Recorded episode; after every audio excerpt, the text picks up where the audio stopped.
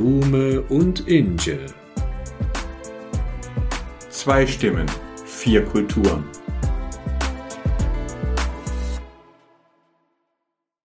Hallo, Herr Professor. Hallo, Herr Doktor. Innern, du hast eine total spannende Ausgabe der Stuttgarter Zeitung vor dir liegen. Eberhard Wein hat hier geschrieben über den aus meiner Sicht hochproblematischen rechtslibertären Podcast Hoss und Hopf. Ähm, und da kommt von einem Kollegen von dir so ein Begriff drin, äh, Customer Journey. Das klingt für mich wie die Heldenreise. Magst du uns mal erklären, was eine Customer Journey ist? Sehr gerne. Also das gehört zu einem dieser berühmten ähm, Anglizismen, die wir natürlich gerne benutzen in den Wirtschaftswissenschaften. Und da kann man natürlich gleich erstmal fragen, was hat das überhaupt mit einem, ich sag mal, verschwörerisch angehauchten Podcast zu tun? Sprechen wir ganz kurz mal über die Customer Journey und dann können sich sogar meine Studis freuen, die im nächsten Semester Marketing bei mir belegen, weil sie es dann schon wissen. Ich erwarte also zahlreiche Meldungen zu dem Thema. Ich lese einfach mal ganz kurz vor. Hans-Peter Burkhoff, Kollege unbekannterweise von meiner Alma Mater, der Uni Hohenheim, wo ich promoviert wurde, hält Hobbs YouTube-Aktivitäten für eine Customer Journey der besonderen Art. Jetzt ist es natürlich ein bisschen schade, dass hier nicht weiter drauf eingegangen wird, weil das ein ziemlich passender Begriff ist, aber natürlich für den Durchschnittsleser weniger interessant. Also eine Customer Journey, wie du schon vollkommen richtig eigentlich angedeutet hast, ist so eine Art Heldenreise, ja, die Heldenreise des Kunden, der Kundin bei einem Unternehmen kann man also sagen. Es beginnt damit, dass diese Kunden insgesamt erstmal eine Bekanntheit von einem Produkt, von einer Dienstleistung, ne, Produkte sind ja immer entweder eine Dienstleistung oder ein Gut, erfahren und dann basierend auf dem, was wir das sogenannte Consideration Set nennen, also deren mentale Einstellungen, vielleicht Überzeugungen, ja, wie, wie Leute im Grunde ticken, dann im Grunde eine sogenannte First Choice, also eine erste Entscheidung für etwas treffen. Das heißt, sie probieren etwas, kaufen etwas, da kommen auch Themen wie Sunk-Costs und so weiter, brauchen wir erstmal auch nicht vertiefen, ähm, probieren also etwas, sind möglicherweise davon überzeugt. Und in der klassischen Customer Journey würden wir dann davon ausgehen, dann wird der Kontakt hergestellt, sprich, wir gehen an die Kasse, ähm, handeln einen Preis aus, im Supermarkt ist es nun mal der, der auf dem Produkt steht, und dann die sogenannte Abschlussphase, also sprich, wir lassen das Ding scannen oder halt einen Vertrag, wie auch immer. Und das war immer so der klassische Ausgang gewesen einer Customer Journey, spätestens bis zum Internet, weil wir jetzt genau wissen, das ist längst kein linearer Prozess mehr. Heutzutage kommen natürlich noch Dimensionen hinzu, wie erstens mal die Bewertung danach. Das ist die eigene mentale Bewertung übrigens, dass wir diese aufarbeiten, auffassen und das Ganze dann natürlich anderen zur Verfügung stellen. Zum Beispiel kann ich mit dir über dieses Produkt reden. Hey, das ist super, das ist cool, ähm, benutzt das auch. Ja, vielleicht ist das auch was für deine Frau oder deine Kinder. Ähm, oder modernerweise, ich schmeiß das ins Internet, bringe diese Kommunikation also massenweise Leuten unter und gehe davon aus, dass ich damit natürlich auch alle anderen Phasen, die ich am Anfang gerade erwähnt habe, in diesem vorher linearen Prozess, mit beeinflusse. Das heißt, der Kaufprozess ist selbst ein Prozess, der alle anderen Teilprozesse nochmal nicht nur selbst manipuliert, sagen wir mal, oder verändert, sondern auch von anderen Menschen. Das heißt also, ähm, äh, ich übersetze es mal in die Sprache der Religionswissenschaft. Das heißt also zum Beispiel, wenn ich also ein Apple-Gerät kaufe, ja, dann werde ich damit Teil von einer Community. Ich mache nicht nur eine Kaufentscheidung, die dann abgeschlossen ist, sondern ich bekenne mich ja zum angebissenen Apfel, ist ja auch hochmythologisch und danach gehöre ich dann zu den zum ja zum Universum von von Apple. Habe ich das richtig verstanden? Genau, wir, wir gehen ja schon das Territorium der Corporate Identity damit, deren Teil wir ja dann auch werden wollen. Es hat ja auch alles seine Gründe, warum äh, die, die Beraterinnen und Berater im Apple Store dann ja auch als Geniuses oder ähnliches bezeichnet werden, warum alle so einheitliche, naja, im Grunde Uniformen schon tragen, ja, warum dieses Logo im Grunde auf allen Apple-Produkten zu finden ist, natürlich auf der Rückseite, natürlich auch bei anderen Firmen, ganz klar, dieses einheitliche Design, ja, man, man, man kennt das ja, dieses sterile, ganz weiße, so mit abgerundeten Kanten, das ist typisch Apple, das ist typisch Identifikation, das ist typisch zu einer Gruppe gehörend. Und wir wissen ja auch, einmal Apple, immer Apple, ähnlich wie es bei Android und Samsung und anderen Produkten gilt, aber ganz sicher nicht der Art in so einer Gruppe oder in so einem, in so einer Corporate Identity, wie anfangs erwähnt, wie das zum Beispiel bei Apple der Fall ist. Ja, und das bedeutet also umgekehrt na, eben auch, dass wir jetzt quasi eine Verschmelzung haben von Ökonomie und Mythologie. Das heißt, die Leute können über das Internet, sie können sich eine Followerschaft aufbauen, sie können Leute abzocken. Ja, ich denke zum Beispiel an Andrew Tate, der das ja äh, gemacht hat. Ja, also äh, Frauenfeindlichkeit, äh, Verschwörungsmythen ähm, können quasi die Leute bei sich versammeln und können ihnen dann noch Produkte andrehen. Und umso mehr die Leute die Produkte kaufen, äh, umso mehr wiederum werden sie Teil dieser ähm, Community. Ähm, und so können Leute also reich werden, einfach nur indem sie die Leute radikalisieren.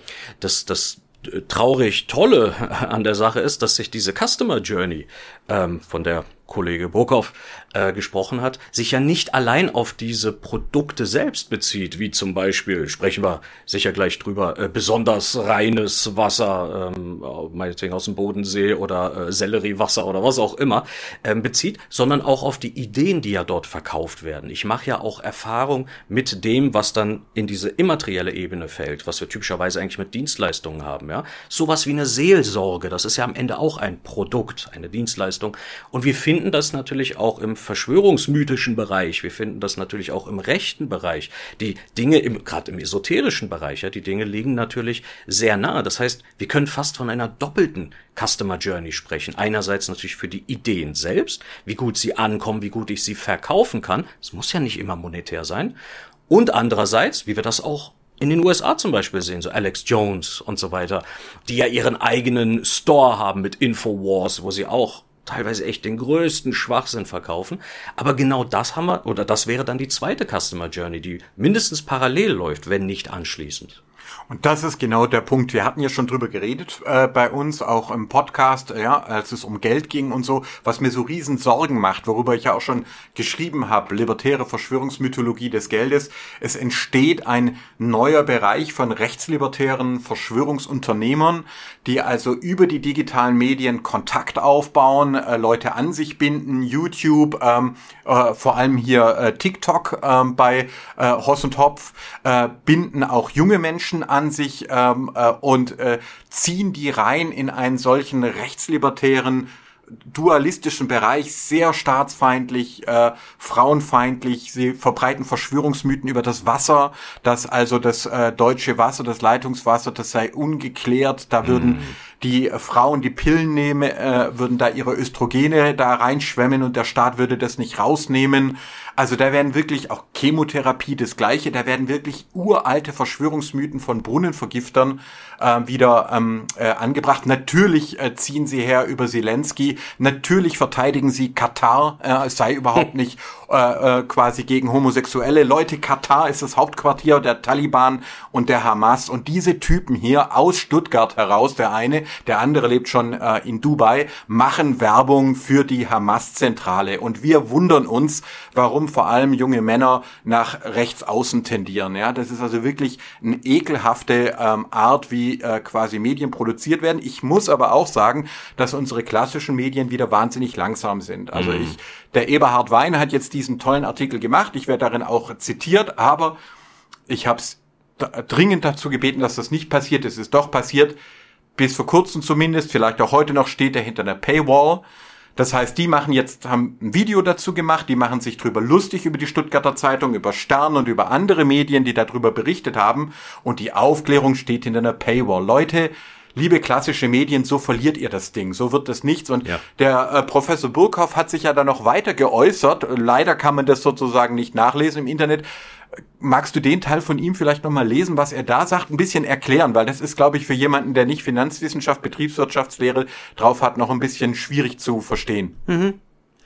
Wir lesen hier, dass technische Analysen wie die HKC Management für 100 Euro, teilweise auch schon für Taschengeld gängige 25 Euro pro Monat und Produktgruppe an 22.600 Kunden verkauft, seien in der Wissenschaft umstritten. Für Burkhoff sind sie Kaffeesatzleserei. Wenn es so einfach wäre, die Entwicklung von Preisen an Kapitalmärkten vorherzusagen, müsste niemand arm bleiben. Und niemand, der es verstanden hätte, würde versuchen, es anderen beizubringen. Ich glaube, gerade der letzte Teil ist ähm, ziemlich interessanter und wahrscheinlich auch der wichtigste an der ganzen Sache, ähm, weil das im Grunde ja das ist, worauf äh, unsere Aktienmärkte auch basieren oder die Börse allgemein. Denn es gibt ja eins dieser berühmten Konzepte, wie zum Beispiel die Self-Fulfilling Prophecy, wonach ja Aktienmärkte, anders als vielleicht in der Psychologie ähnlich zumindest, natürlich auch auf das reagieren, was die Menschen denken. Wenn ich sage, eine bestimmte Aktie wird abstürzen, und ich kann meine Community dazu bewegen, das genauso zu sehen oder genauso zu denken, naja, dann wird das natürlich passieren, weil niemand diese Aktien kauft. In der Psychologie haben wir natürlich ähnliche Effekte. Wenn ich mich selbst manipuliere, so Sachen sage wie, das schaffe ich doch eh nicht, äh, meine eigenen Erwartungen runterschraube, dann werde ich natürlich auch gegen die Wand fahren. Aber das sind Dinge, die trotzdem keine Determinanten sind oder zumindest keine einzigen, die eine andere Variable komplett allein, eigenständig erklären.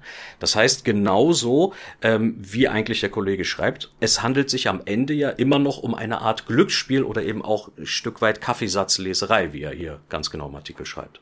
Genau deswegen spreche ich auch ähm, in meinem Beitrag da von NPCs, also dass sie quasi so tun, als ob die Leute, die nicht mitmachen äh, in dem Bereich, die nicht zum Beispiel in Kryptowährungen äh, mitmachen, dass das äh, lächerliche Figuren wären. Es wird quasi an die Gaming-Kultur angedockt. Ja? Das heißt, wir zeigen euch, wie das System funktioniert. Mit uns werdet ihr reich. Wir äh, quasi bieten uns an. Ja? Wir äh, zeigen die Verschwörung. Ist eine Art von von Geldesoterik und ich bin sehr froh, dass äh, mein mittlerer Sohn das auch äh, gecheckt hat. Der hat dann gesagt, hey, äh, Papa, ich habe das eigentlich äh, früh gemerkt, äh, weil solche Leute, die machen eigentlich immer das Gleiche, die behaupten, sie hätten das System verstanden und geknackt und seien jetzt so nett, dass sie das der ganzen Welt äh, verraten würden. In Wirklichkeit ist es natürlich so, wenn jemand äh, eine äh, spekulative Regel oder sowas herausgefunden hat, dann würde er die selber nutzen und nicht an andere äh, rausgeben. Aber das hatten wir ja auch schon alles bei, äh, bei äh, Tate.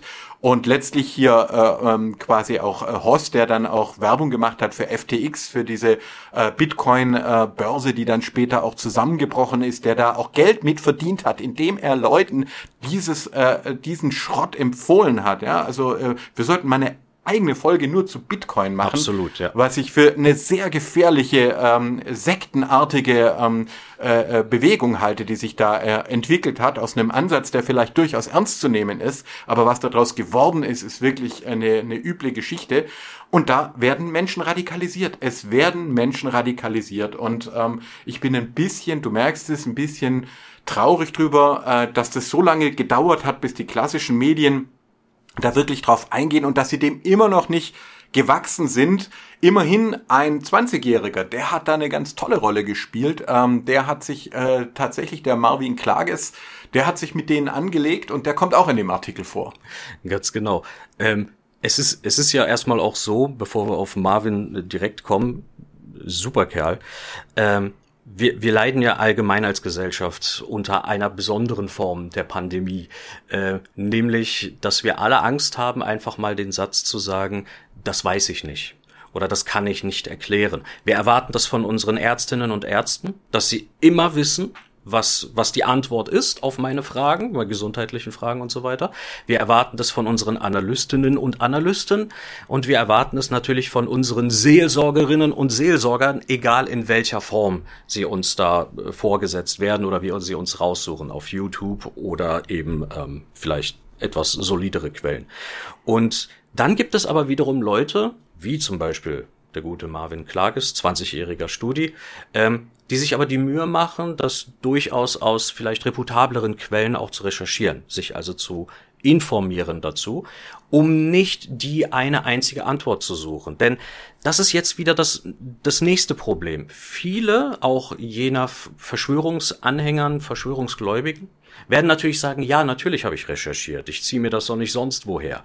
Das Problem ist, wir sehen halt wieder, was passiert, wenn ich mich nur so halb informiere oder von teilweise etwas dubioseren Quellen. Denn wie bei jeder guten Lüge steckt immer ein Körnchen Wahrheit drin. Das mit den Östrogenen zum Beispiel kann man sagen, ja, stimmt. Also man kann sie nachweisen, auch im Trinkwasser.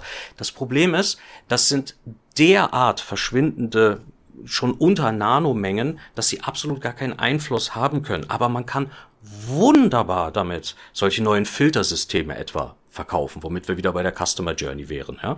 Und da braucht es einen 20-jährigen Studi, wirklich 20-jährigen Studie, der sich mit zwei gestandenen Männern ähm, mit unglaublicher Reichweite mittlerweile, haben ja auch laut dem Artikel Lanz und Precht überholt, ja, ähm, anlegen kann und sich sogar sowas wie durchsetzt, würde ich mir natürlich auch wünschen über einen Artikel, der vielleicht nicht hinter der Paywall steckt, ja, aber wer sich das Video anschaut, für das wir sehr gerne auch Werbung machen, wird auch feststellen, dass natürlich die Ratio wahnsinnig schlecht ist. Ja, also übersetzt so viel wie ein paar ähm, positive Daumen hoch und eine ganze Menge negative Daumen runter, obwohl es dafür objektiv gar keine Gründe gibt. Ja, genau. Also das, äh, Leute, ist das Video von Marvin, so heißt der YouTube-Kanal. Ähm, und äh, der ist schon mutig, weil also der legt sich damit an, der wird jetzt richtig downgevotet äh, von der riesen rechtslibertären Blase da. Er wird beschimpft, er wird beleidigt ähm, äh, in ihrer Reaction-Folge, wo jetzt äh, ähm, Hoss und Topf wieder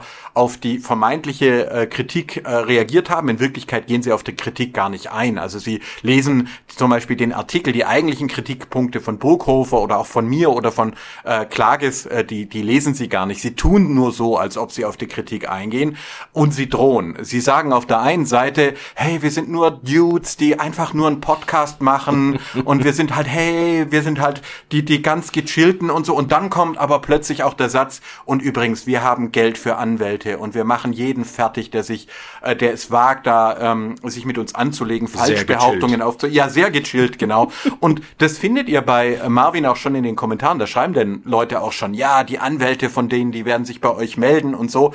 Also wirklich die Bitte, Leute, ähm, wenn ihr die Möglichkeit habt oder wenn ihr schon wisst, wie YouTube funktioniert, ähm, schaut euch das Video von Marvin an. Das sind inzwischen zwei die Videos von Marvin dazu an und vor allem unterstützt den. Da legt sich ein 20-Jähriger mit richtig mutig, und das finde ich richtig gut, legt sich mit äh, zwei rechtslibertären Verschwörungsunternehmern an. Bei mir haben es Rechtslibertäre oft versucht mit Anwälten. Ich hatte äh, große Auseinandersetzungen äh, mit der sogenannten Achse des Guten bis vor den Verwaltungsgerichtshof Baden-Württemberg. Ich hab, äh, da bin da sehr zufrieden mit dem Ergebnis, kann man auch nachlesen. Ähm, aber natürlich ist es klar, wenn du als 20-Jähriger von solchen Leuten da faktisch äh, dir angedroht wird, die kommen mit Anwälten, die meisten würden einfach zurückschrecken. Ja. Also Ehre an äh, Marvin Klages, äh, das ist echt mutig und das ist wohl die Chance, die wir haben, dass wir nämlich nicht mehr darauf warten, dass irgendwie die Politik tätig wird, dass wir nicht mehr darauf warten, dass die klassischen Medien mal langsam rausfinden, wie das Internet funktioniert, sondern dass sich eben mutige Leute sagen, ich demonstriere nicht nur auf der Straße, sondern ich stelle mich auch am Internet gegen diesen Hass. Und da finde ich, der Marvin Klages hat unheimlich Zivilcourage ähm, gezeigt und der verdient eigentlich echt Unterstützung.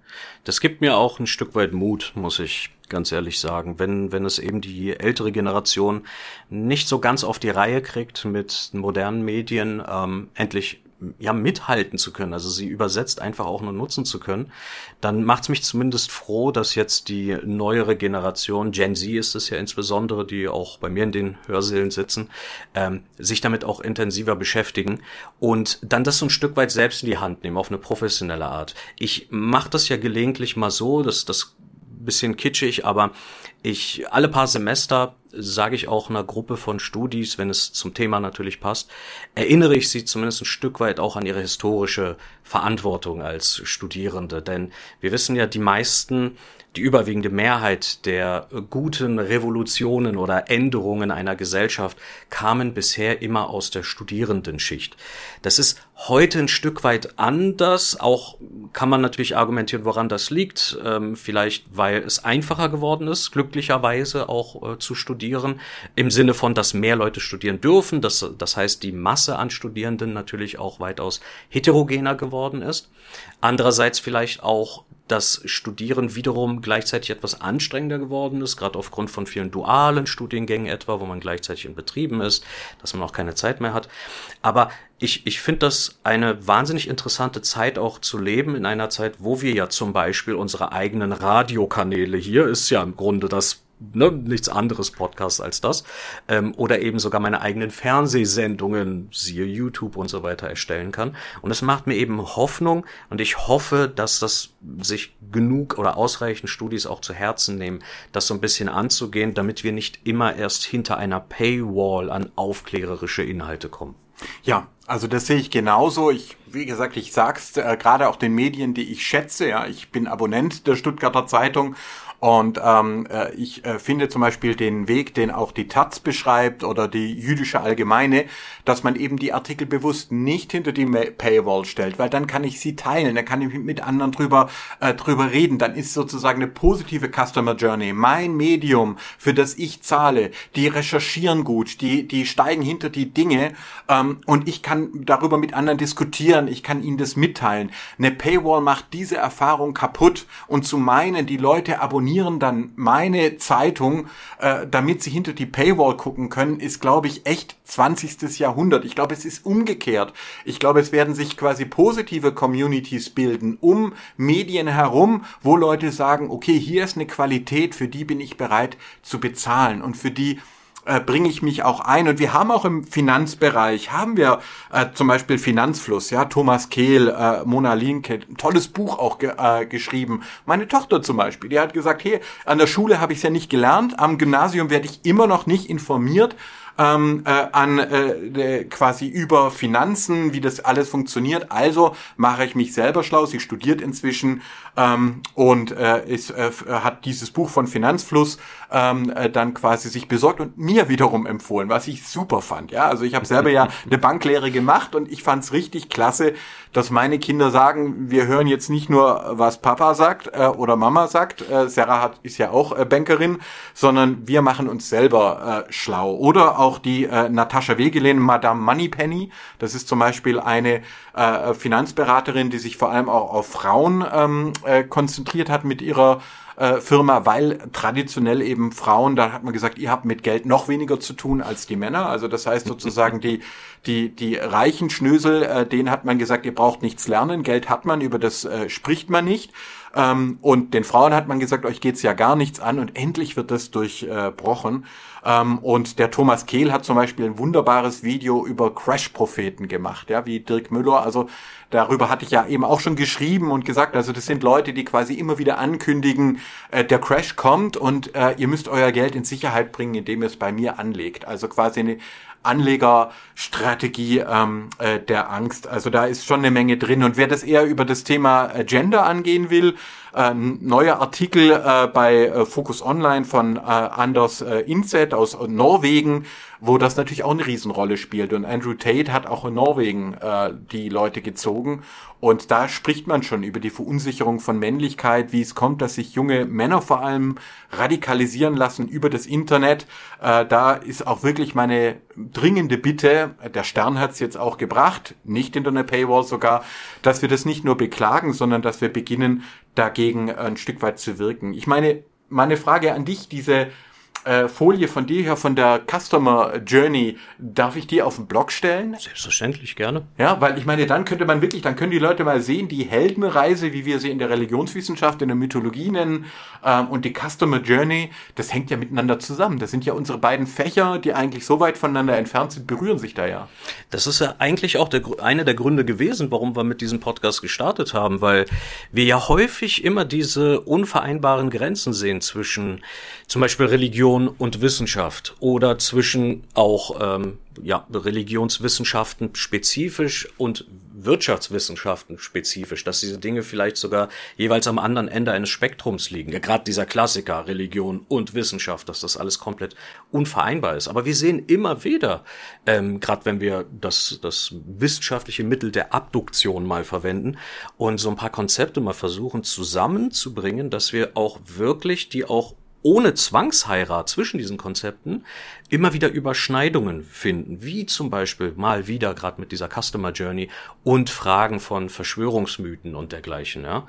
Ähm, erneut, ja, ein, ein Marvin, ähm, der hier einfach so einen YouTube-Kanal hat mit was knapp dreieinhalbtausend Abonnenten, was ja heutzutage nichts ist, ist in der Lage, sich über so ein, zwei Konzepte innerhalb relativ kurzer Zeit über reputable Quellen mit zu informieren, um mal so ganz einfach ein paar Dinge gegenüberzustellen. Man muss ja fairerweise auch sagen, das ist, wer sich das Video anschaut, wird feststellen, das ist jetzt keine äh, vielleicht, wie man von rechter Seite sagen würde, linksgrün versiffte Darstellung von äh, den Konzepten, die jetzt wiederum ähm, Team Hopf da geliefert hat, indem sie sagen, ja, indem er sagt, ja, ähm, klar doch, es gibt 20 Geschlechter und das muss jeder so akzeptieren, äh, ähm, oder auch das mit dem Wasser eben alles. Nein, er sagt natürlich auch, so wie ich die Meinung natürlich auch vertrete, die Meinungen darf man sich selbstverständlich dazu selbst bilden. Ja, du bist ein Mann, bezeichnest dich als Mann, ich bin ein Mann, bezeichne mich als Mann. Ähm, ich würde keine Prozente ansetzen, aber wenn jemand von sich anfängt zu sagen, ja, ich fühle mich eher so 80 Prozent als Mann, ich habe 20 Prozent eine weibliche Seite, das ist komplett ohne Konsequenzen. Das kann die Person für sich entscheiden. Ich werde die Person zum Beispiel erstmal natürlich als er und ihm bezeichnen. Wenn es dieser Person aber wichtig ist, da andere Pronomen zu bekommen, habe ich doch keinen Schmerz damit, das auch zu tun. Und ich frage mich, warum man solche Dinge so sehr verwendet, um sich einfach einerseits darüber aufzuregen und am besten noch auf die coolen Produkte zu verweisen, die man in seinem rechten Online-Shop hat. Und genau das ist der Punkt. Also ähm, äh, die Heldenreise in der Religionswissenschaft, ja, die hast du zum Beispiel bei Star Wars, ja, das also ähm, die ist sogar darauf aufgebaut worden, ähm, der sogenannte Monomythos. Das heißt, dass man festgestellt hat, dass die ganzen Mythologien äh, der Erde sich im Wesentlichen auf wenige Erzählvarianten äh, quasi runterbrechen lassen ähm, und eigentlich immer wieder gleich sind. Und die Heldenreise, die kann entweder monistisch sein, also dass ich reife, äh, dass ich äh, sogar im, im Feind äh, mein eigenes äh, entdecke, ja, also dass ich quasi dann ein Stück weit auch weiser werde durch die Konflikte und äh, vielleicht auch nicht mal nur die anderen auslöschen muss, sondern dass es vielleicht sogar auch eine Art von von Zusammenwachsen geben kann oder eben die dualistische. Ähm, das ist die äh, feindselige Variante, wo es heißt, wir sind die Guten, die anderen sind die Bösen, lasst sie uns vernichten und da gibt's nichts äh, ähm, drüber hinaus. Und das ist natürlich genau das, also was äh, hier passiert ähm, im rechtslibertären Bereich. Äh, da wird dann quasi gesagt, ähm, äh, wir sind die Rebellen, wir äh, äh stellen uns gegen das böse Imperium. Übrigens auch schon bei der Apple-Werbung, ja, wo das genau so gemacht wird. Ja, der Hammer wird geschleudert in den Big Brother hinein und alle, die jetzt quasi da äh, Teil der Apple Journey sind, die sind dann Rebellen. Ähm, oder bei Elon Musk äh, haben wir das natürlich sehr stark. Äh, wir haben es auch hier. Und wie du sagst, es ist ganz oft verbunden mit Geschlechterfragen, nämlich der Behauptung, das macht hier in seinem Podcast zum Beispiel eben der, der Herr Hopf, ähm, dass er eben sagt, ja, die Geschlechter würden aufgelöst. In einem seiner Videos behauptet er dann, man könne jetzt Fuchs sein oder Giraffe, aber nicht mehr Mann und Frau. Und das ist natürlich Bullshit. Ja, es gibt äh, nach ja. Deu im deutschen Recht, es gibt männlich, weiblich und divers. Ähm, und wir beide hier, wir sind Männer, wir sind Familienväter und wir haben überhaupt gar kein Problem damit. Es ist ein Zugewinn an Freiheit, wenn Menschen sich definieren können ähm, und äh, aus einer einfachen Binarität rausfallen und da quasi zu sagen, das ist eine Verschwörung und da geht's drum um die Verblödung, wie das dann äh, ähm, Hopf nennt, äh, wo er dann sagt, es geht um die Verblödung äh, der Menschen und sie sollen quasi hier ähm, reingezogen werden. Da kann ich nur sagen, nein, das ist Fortschritt. Das ist einfach ein Fortschritt und ich finde es echt übel, dass wir hier Leute haben, die nutzen die äh, die, dem, die Freiheiten der Demokratie, die nutzen das ganze System, auch des Internets, um es dann gleichzeitig zu attackieren. Und das finde ich bei Hoss noch schlimmer. Eltern, wie er selber sagt, aus dem Iran. Er ist in Deutschland aufgewachsen. Er genießt die Freiheiten. Er prahlt davon, dass er Mercedes gefahren ist. Er ist jetzt Millionär, lebt in Dubai und nutzt die Freiheit, um unsere Demokratie runterzumachen. Spricht sogar davon, dass er sich hier in Stuttgart nicht mehr wohlfühlen würde, ähm, weil hier zu viel Flüchtlinge und Co. wären. Und da kann ich nur sagen, hey, Leute, ähm, äh, Vielfalt ist nichts, was man nur konsumieren kann. Wer unsere Demokratie nutzt und wer hier lebt oder wer hier aufgewachsen ist, wer unser Schulsystem genutzt hat und so weiter, von dem erwarte ich, dass er dann nicht draufspuckt. Und da ist es mir ganz egal, wo die Leute herkommen. Ja. Äh, so ein Rassismus kann man nicht brauchen. Und wer Katar und Dubai ähm, und so weiter verteidigt, da muss ich nur sagen, Leute, im Iran selber ist schlimme Unterdrückung. Und ich verstehe Menschen, die dort fliehen und die nach Deutschland kommen und nach Deutschland auswandern. Aber dann hört auf, unsere Demokratie hier schlecht zu machen. Da hört bei mir dann auch so ein bisschen das Verständnis dann auf.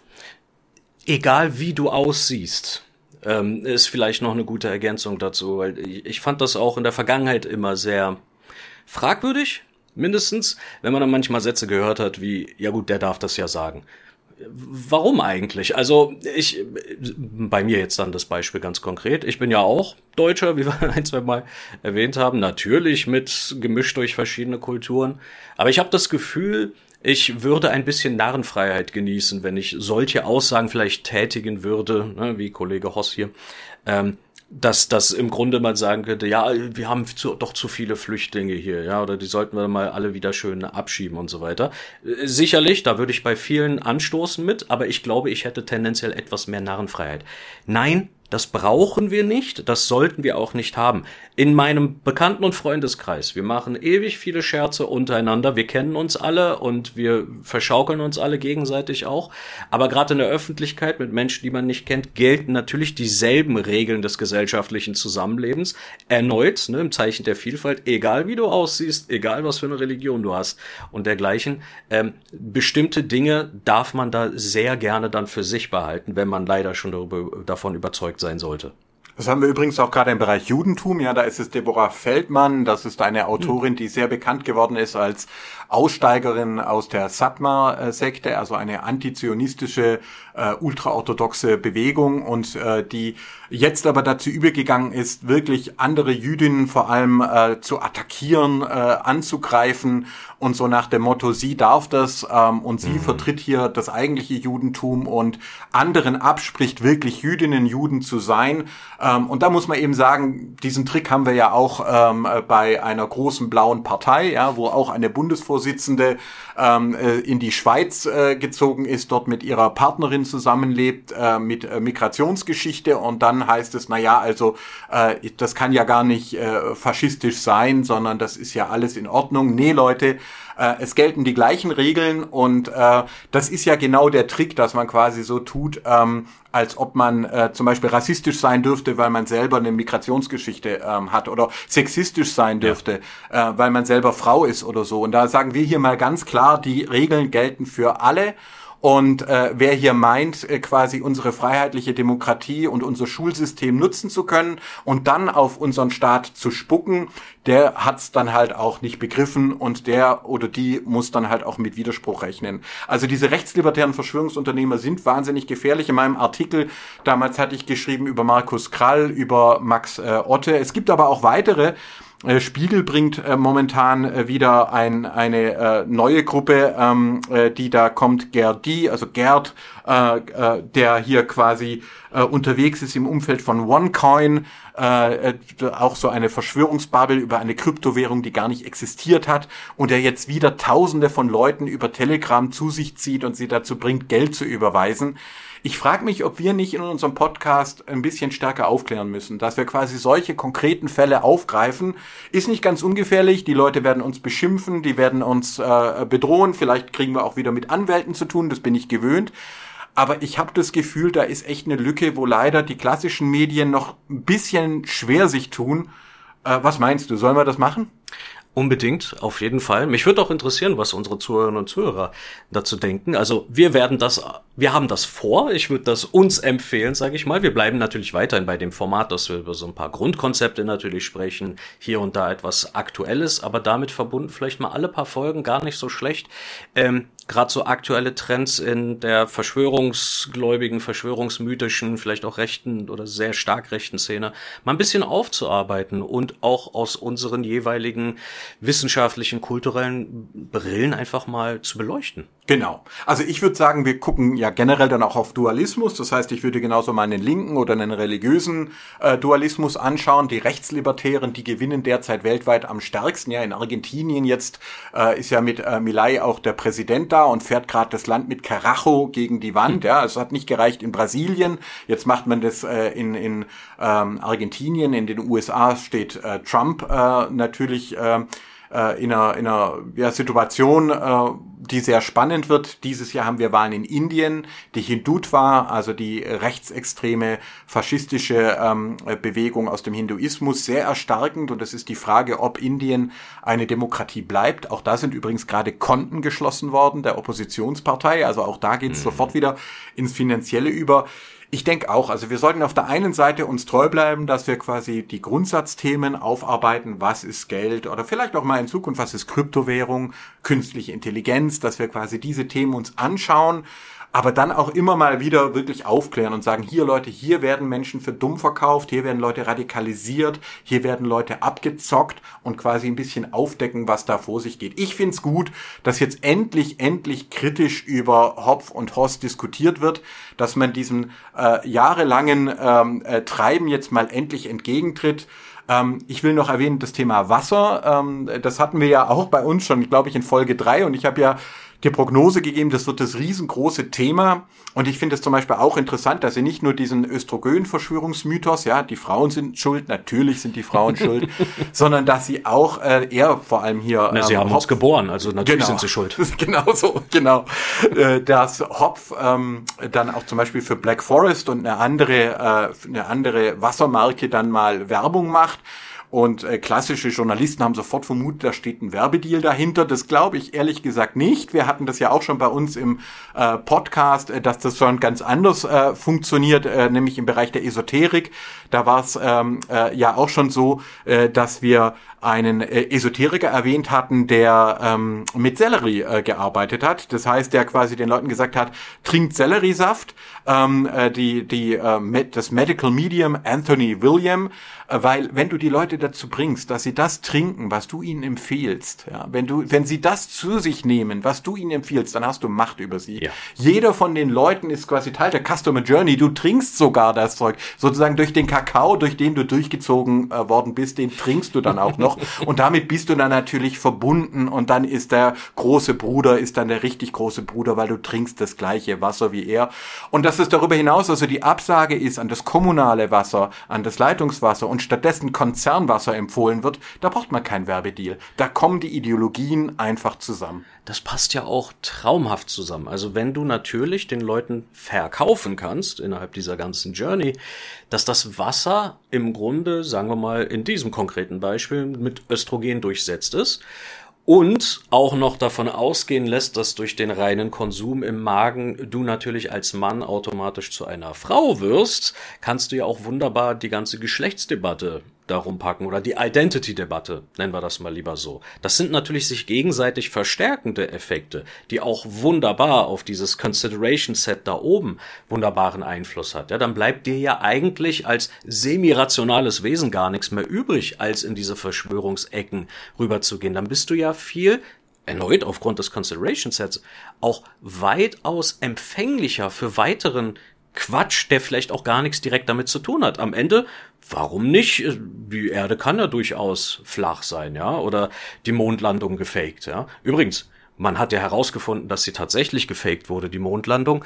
Allerdings, um das realistischer darstellen zu lassen, hat man das vor Ort gedreht. Das war dann einfacher. genau, so ist es, genau. Also, wir, die Mondlandung hat stattgefunden. Das war ein Witz, Leute. Äh, hier sozusagen kriegt ihr, äh, wir, wir ironisieren die Verschwörungsmythen. Ähm, und äh, das ist äh, eben aber auch tatsächlich der Punkt, die Entwicklung, die mediale Entwicklung jetzt auch mit KI, das geht vielen zu schnell, übrigens auch mir manchmal, ja, ähm, oder auch Sprachregeln, wenn es dann heißt, du darfst nur noch dieses oder jenes sagen. Äh, das geht vielen zu schnell. Wir haben also auf der einen Seite eine enorme Beschleunigung und auf der anderen Seite dann Leute, die das ausnutzen und sagen, diese Beschleunigung ist einfach Verschwörung. Und dazwischen nicht unterzugehen, sich nicht abzocken zu lassen, sich nicht manipulieren zu lassen, äh, sich nicht dazu treiben zu lassen, Leute zu wählen, die einem schaden oder wie Brexit, ja, in Großbritannien, wo sich das, das große Land da sozusagen selber rausgeschossen hat. Das ist die Challenge. Ich würde nicht mal sagen unsere Generation, sondern vor allem auch der Generation nach uns. Und deswegen Heldenreise Marvin äh, sozusagen, der ist da aufgebrochen, legt sich da mit den Großen an ähm, äh, ich finde das klasse, das macht mir unheimlich viel Mut. Ich bin auch mal gespannt. Wir werden jetzt auch wieder einen Teil Hate abbekommen, aber ich bin das gewöhnt. Das gehört äh, zu meinem äh, äh, ja, Aufgabengebiet und Job und zu meinem Leben dazu, dass ich mich solchen Leuten äh, entgegenwerfe. Ich bin dir dankbar, dass du da auch mit äh, dabei bist. Und dann würde ich sagen, machen wir mit dem Podcast weiter, gucken, was die Leute interessiert, gucken, was die Eltern interessiert, aber auch die jungen Menschen. Aber wir bleiben so ein bisschen auf der wissenschaftlichen Ebene, weil so Videos ähm, wie der Marvin Klages, die kriegen wir eh nicht hin. Äh, wir machen es dann halt ein bisschen mit den trockenen Inhalten und wenn du einverstanden bist, dann würde ich sagen, dann machen wir es wieder. Das bald wieder heißt, hallo Herr Professor. Und hallo Herr Doktor.